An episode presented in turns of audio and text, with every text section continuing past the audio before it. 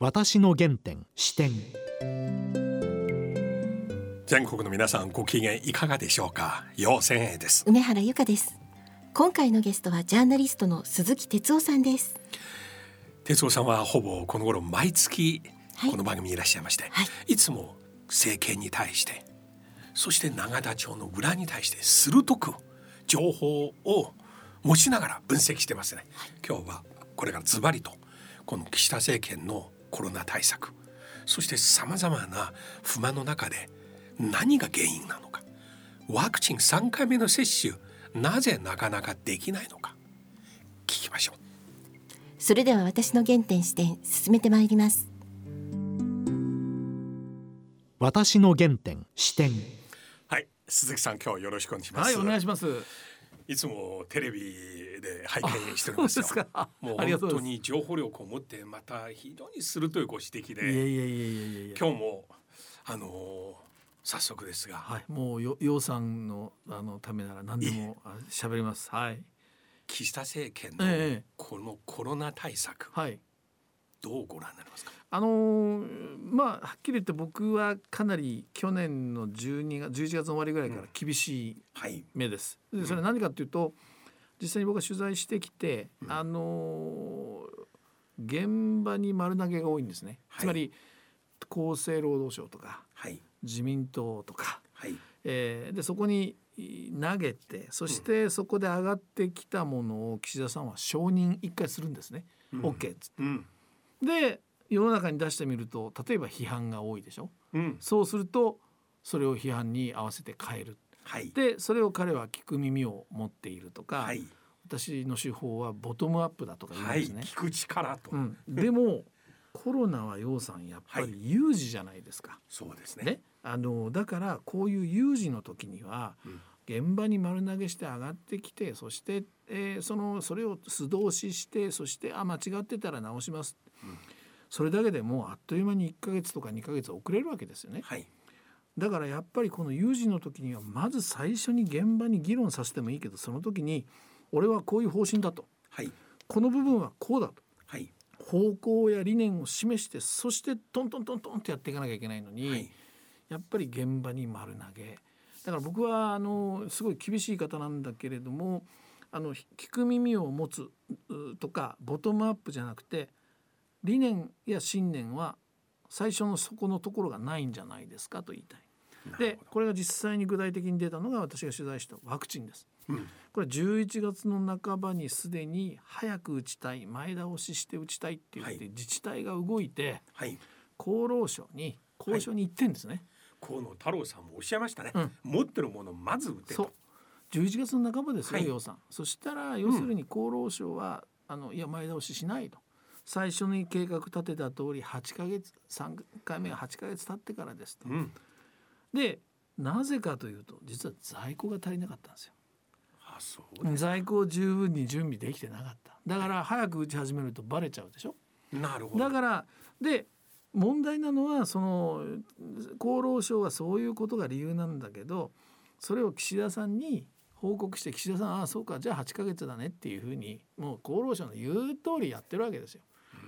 これねあの分かりやすく言うと菅さんだったら、まあ、菅さんもいろいろ問題ありましたね、あったけどしかしワクチンに関してはそうスピーディーにやりましたよ。毎日のように電話してたぐらいでねうん河野さんとかにだからその例えばそうやって地方自治体が動いたと、まあ、この動きは官邸も知ってるわけですね。はい。はい。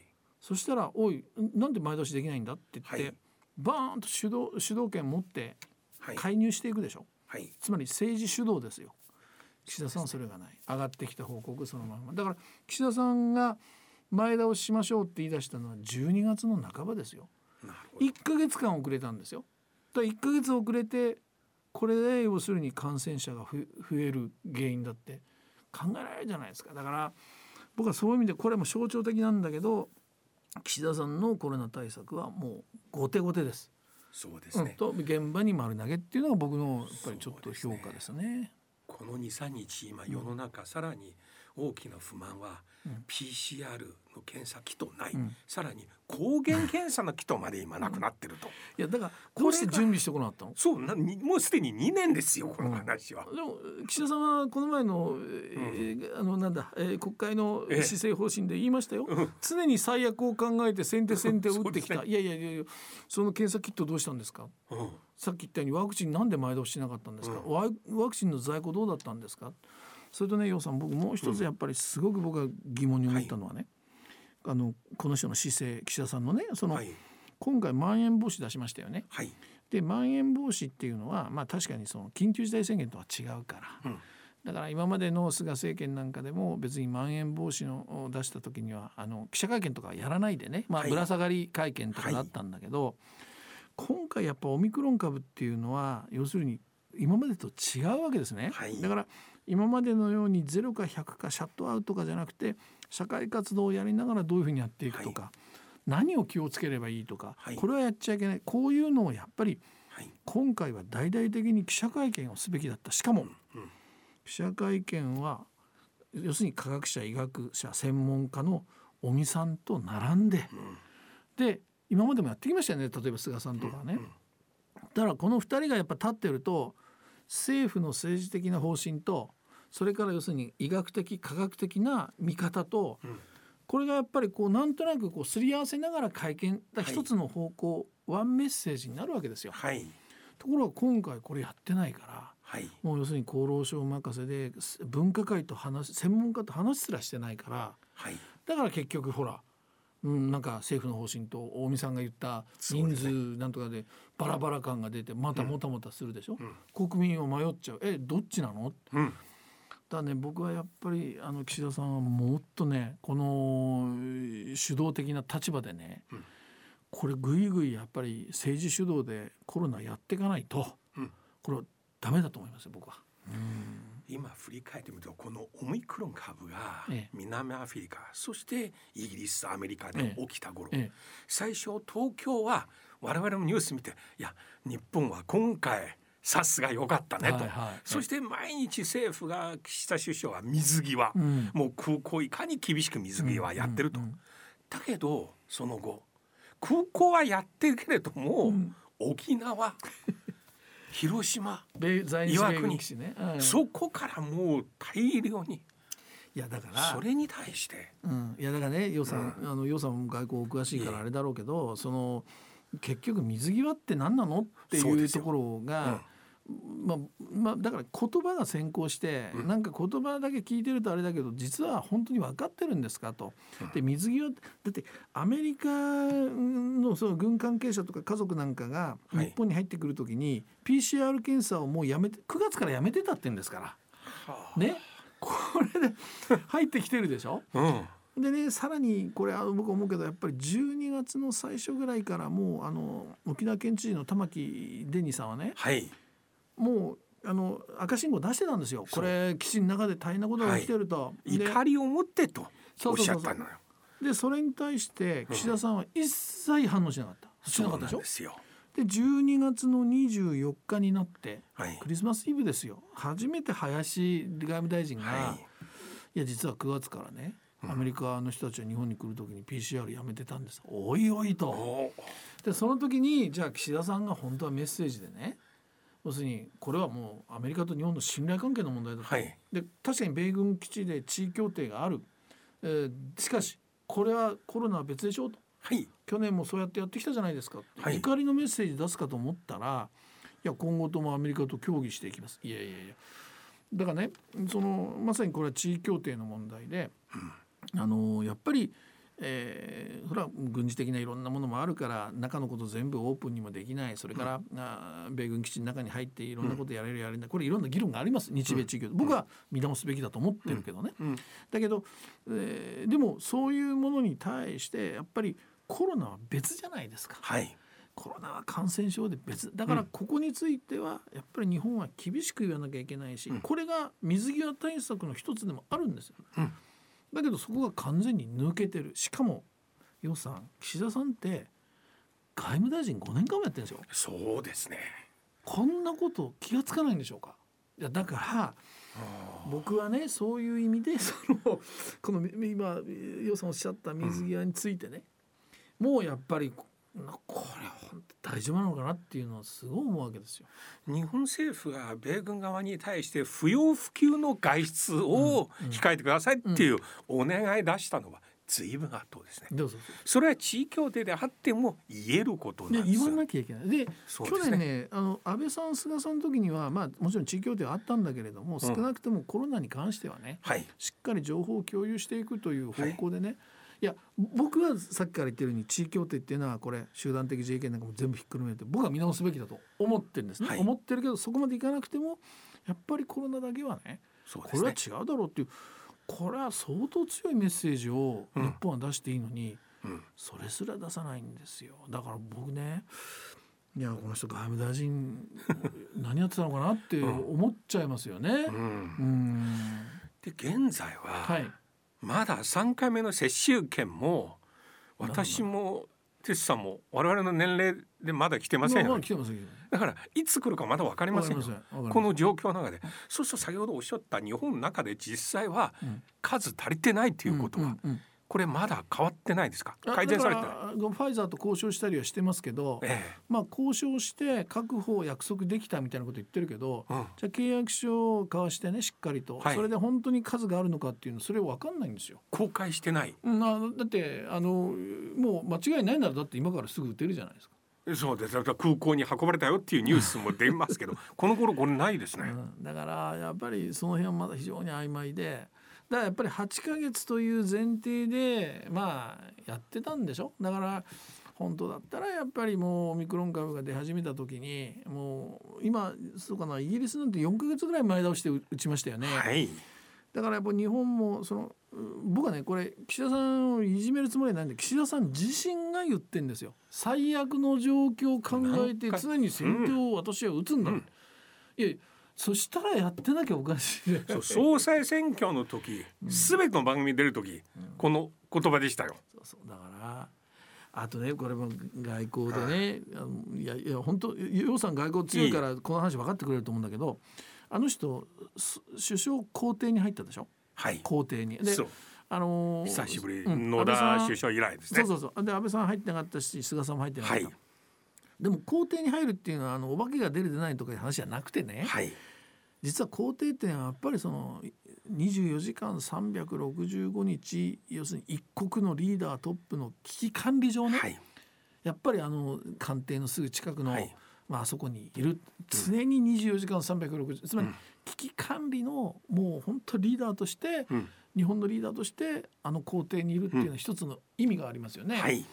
であそういうことだなと僕は思っただから、あと思ったんだけどあの人、えっと、大晦日から、はいえ3日までかな？都内のホテルに泊まってたんですよねそうですね。家族と。ね、でまあいいですよじゃあはいちょっといいとしても、ただ1日2日3日ってもう実は沖縄は米軍のうんその中のもう感染者がとんでもなく増えて200人以上出てきて、はい。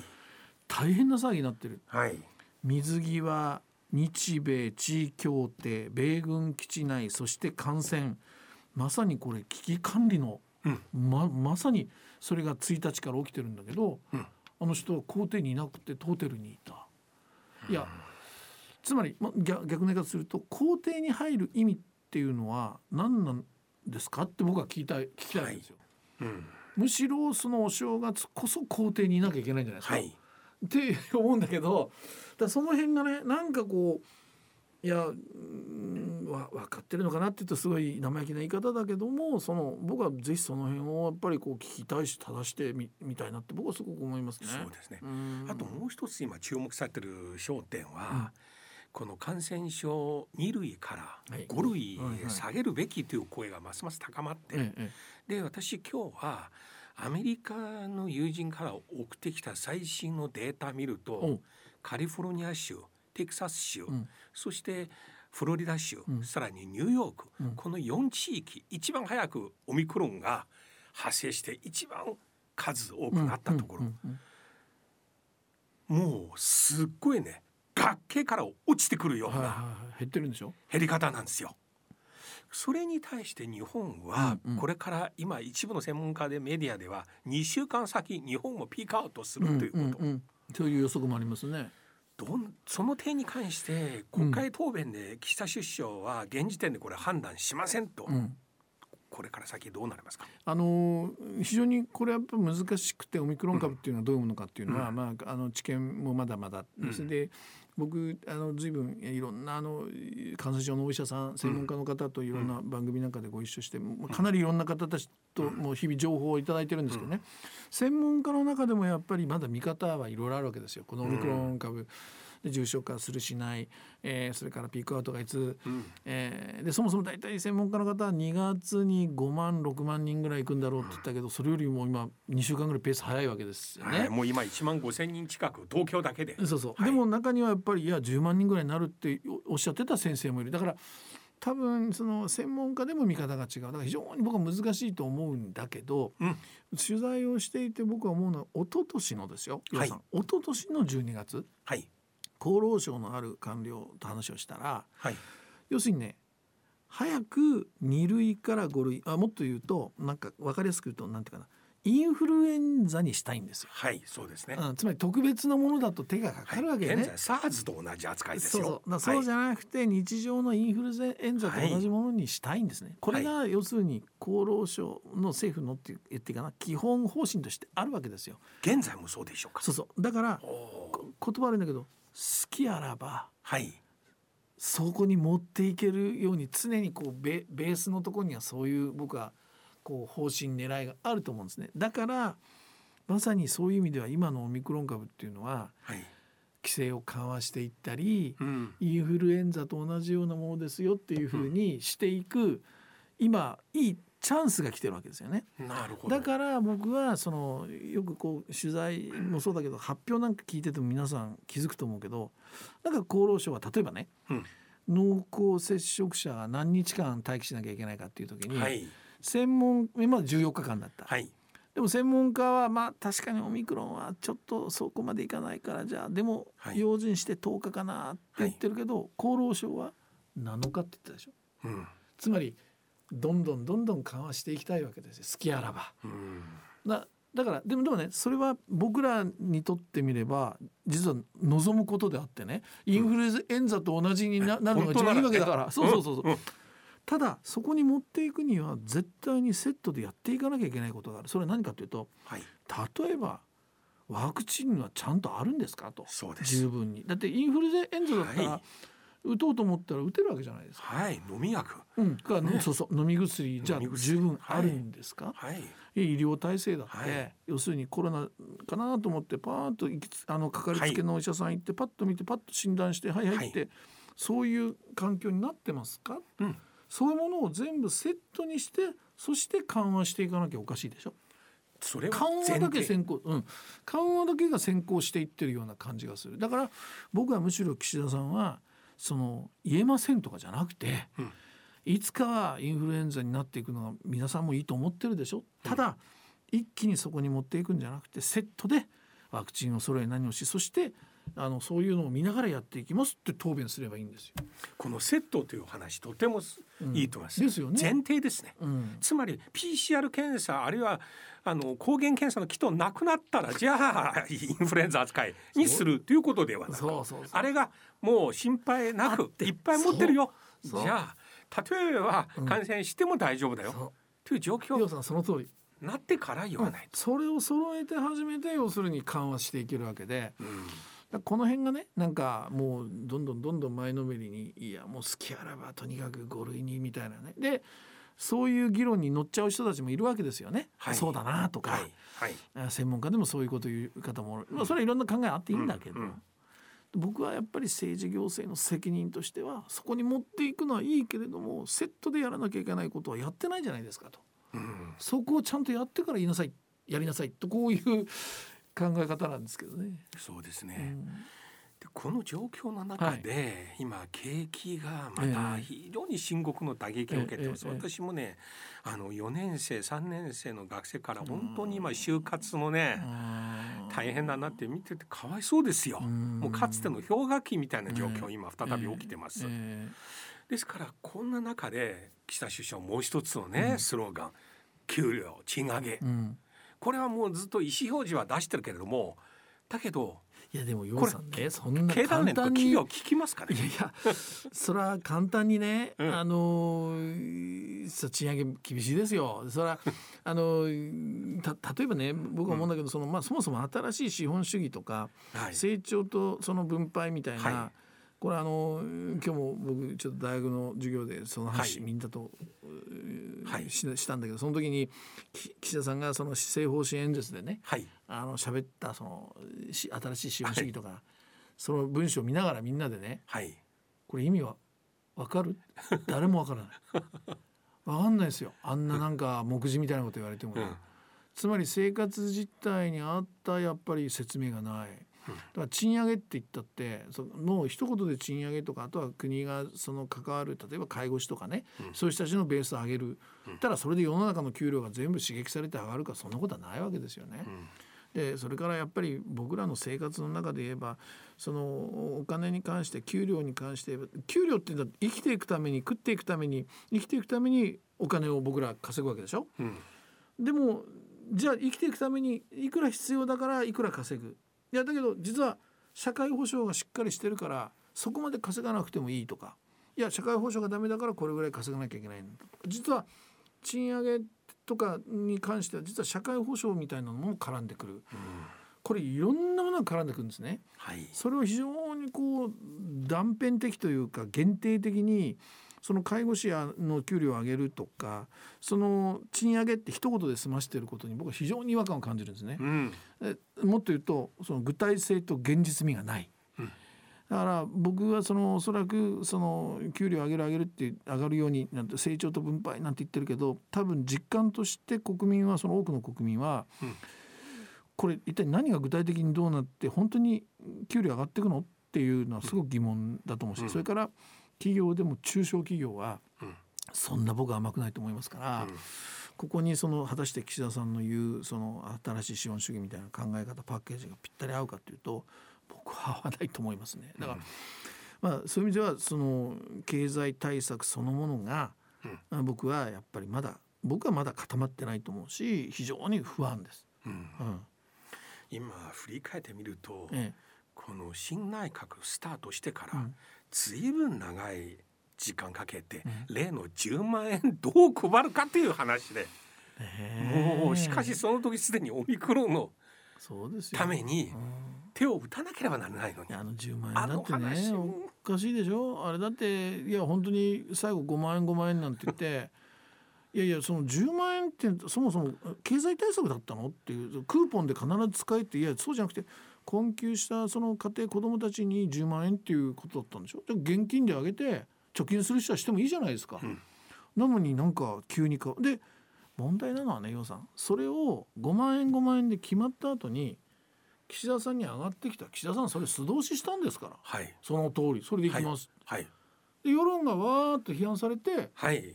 急に変えたんですそれは聞く耳じゃなくて、10万円はこうだぞっていう信念があの人にないってことでしょ？うんだからもうそれで結局もあれも時間もかかってるわけですよね。うん。だからね僕はやっぱりそのうそれがもうもう一時が万事でね。うん。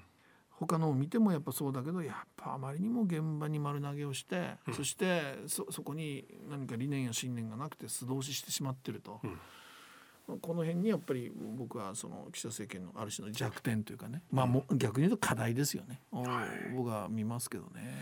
あと哲さんはもはい。う以前、メクテレビの時代から私いつもねええ。見てますけども東京都のね、ええ。政治はい。あるいは都議会のことあ。ずっと取材 はいはい。されてらっしゃいますよね。この東京都の小池知事を含めて今回の対応どうですか？まあねあの小池さんちょっと去年体調崩して、うん。あのみたいなこともあってあったんだけどまあすあのトータルでこの2年ぐらいを見ると最初の頃はやっぱ東京方式というのかなはい。東京モデルみたいなものを、はい。まあ非常に意識して僕はやってたと思うんですね。はい。でこれもうみんな忘れてると思うけどあの協力金ってあるじゃないですか。そのそうですね。お店が休んはい。あれを一番最初に独自に出すって決めたのは東京なんですよね。はい。もう2年2年前ですよ。はいでだからそういうことである意味ではその大阪の吉村さんよ大阪モデルよりもうん東京モデルの方が最初の頃走ってたんですよね。だけどその後やっぱりまあここまで全国的な規模になってくるとそのいわゆるまあと東京らしさ東京モデルみたいなものがむしろ都会だから遅れちゃう。はい。えーようなあところはね、えーはい。例えばまあ少ない人数人口の少ない自治体ならばすっとできるものが、はい。まあ、多種多様であったりそれから東京っていうのはあの中間人口昼間の人口と夜の人口違いますけど、はい。要するに経済圏でわーっと外から入ってくる人たちも実は、まあある意味昼間は都民なんですよね。ね。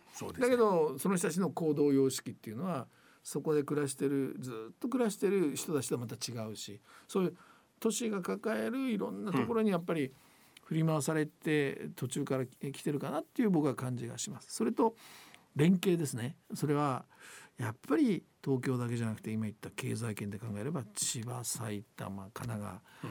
要するに1都3県よく言いますけど、ここがある程度チームワークと連携が必要なんだけど、はいここが結構ギスギスしてこれ小池さんだけの責任じゃなくて他の知事県の県知事さんの方の問題もあるとは思うんだけどこれがやっぱりギクシャクして、うん。えーかなり、まあ、トータルで1年ぐらいはそれはギスギスギスしてたかな。今も決してうまくいってるかっていうとまあそうじゃないんじゃないのっていう時もありますしね。だからねだからまあうん小池さんのコロナ対策はそういうことでしょう。であとはまあ今ちょっと国政にねその都民ファーストが出る出ないの話があって、うん。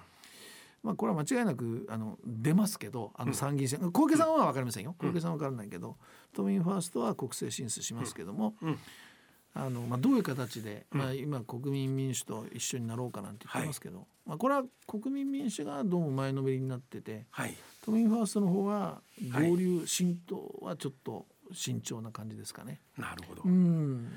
まあ実は去年の菅政権は結局コロナの感染者数でええ。支持率が急落して最後ダメになりましたが、はいはい。今の状況でいくと、うん。この菅あ岸田政権が直面する参議院選挙現時点から見て、哲さんどうですか？私は参議院選挙はまあ要するに与党うん。つまり自民党で、まあ、今岸田さんが総理だから、はい。岸田政権がはい。どういうふうになるかそれによって選挙がこう見えてくるって構図はね、はい。っていうふうに普通思うじゃないですか。はい。私今度の選挙は実は逆だと思っててほ野党の構図がどうなるかで選挙が決まると思うんですよ。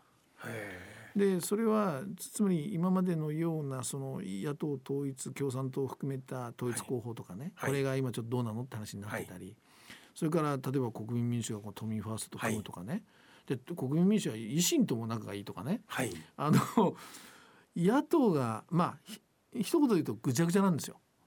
だからこれが綺麗な形でその何かしら共闘を含めて形が綺麗に見えてまとまればねはいそしたらば要するに岸田政権がコロナでもたもたしてればはい。流れは野党に来るでしょう、だけどはい。野党がぐちゃぐちゃだったらはい。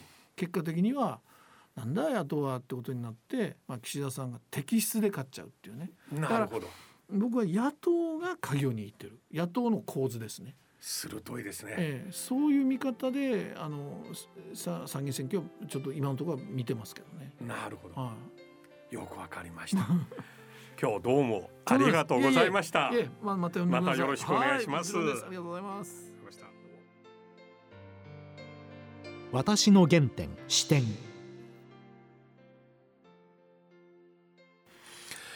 いやー今哲さんおっしゃったこと私一番驚きましたのは、あの在日米軍と家族たち実は昨年9月から PCR 検査なしで、もちろんこれ地位協定によってなかなかできないけれどもまあしかしその後ついにアメリカ側に伝えたようにはい。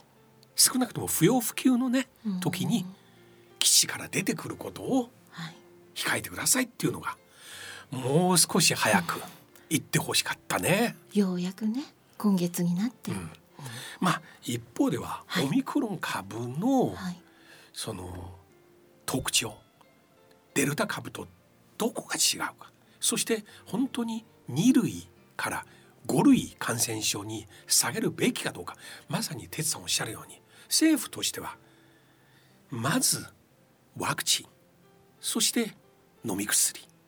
そして検査キット。そういうものが用意できた上でこれを決断すべきですね、セットということですね。はい。時にはトップダウンで動くことい。いいのじゃないかというご提案もありました。はい。それではそろそろお時間です。お相手はようせんえと。梅原由香でした